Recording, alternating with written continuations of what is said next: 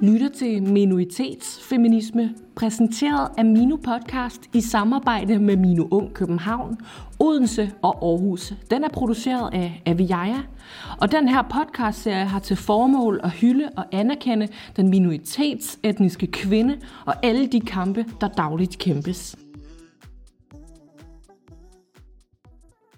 Et brev til mig selv. Du er så stærk og modig altid, men du skal vide, det er okay ikke at være stærk altid. Det er okay at græde og føle sig lille og hjælpeløs. De ting, du kan gå rundt med, kan føles unfair og svagt, men det er vigtigt, at du ved, at det ikke gør dig svag.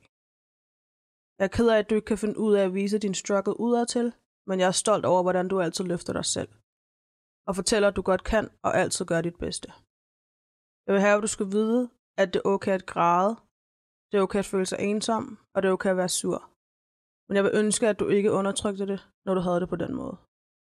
Jeg ved, du har de følelser, og du undertrykker dem. Så føler du dig mentalt og fysisk drænet, men jeg ved også, at du altid løfter dig selv op og kommer over på den anden side igen.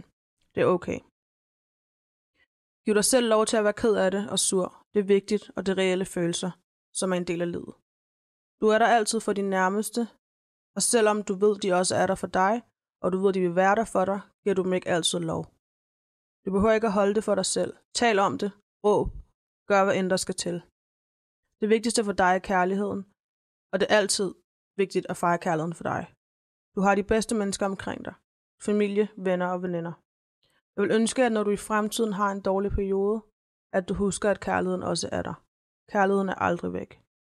Jeg ved, du har en følelse om ikke at til sårbar ud, fordi du på en eller anden måde tror, at det ændrer din nærmeste syn på dig.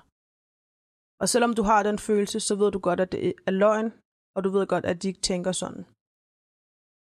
Sårbarhed er ikke et tegn på svaghed, tværtimod kan det være din største styrke. Det er at have mod til at bede om hjælp og blive set, når vi ikke har kontrol. Det er det, der er at være stærk. Det er okay. Du er god til at tvivle på dig selv, men hvis du kigger på, hvad du har opnået, så har alle de ting, du gerne har ville, og du har sat dig for, blevet til en ting og en realitet. Bliv ved med det. Du er vokset så meget, og det er ikke på tide at stoppe nu.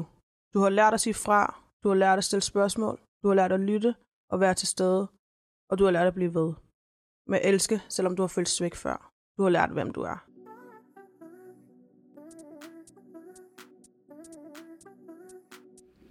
Tak for at lytte med på Minoritetsfeminisme. Vi udgiver et nyt afsnit hver dag i marts måned, så ind og følg med på Spotify og Apple Podcasts. På genlyt!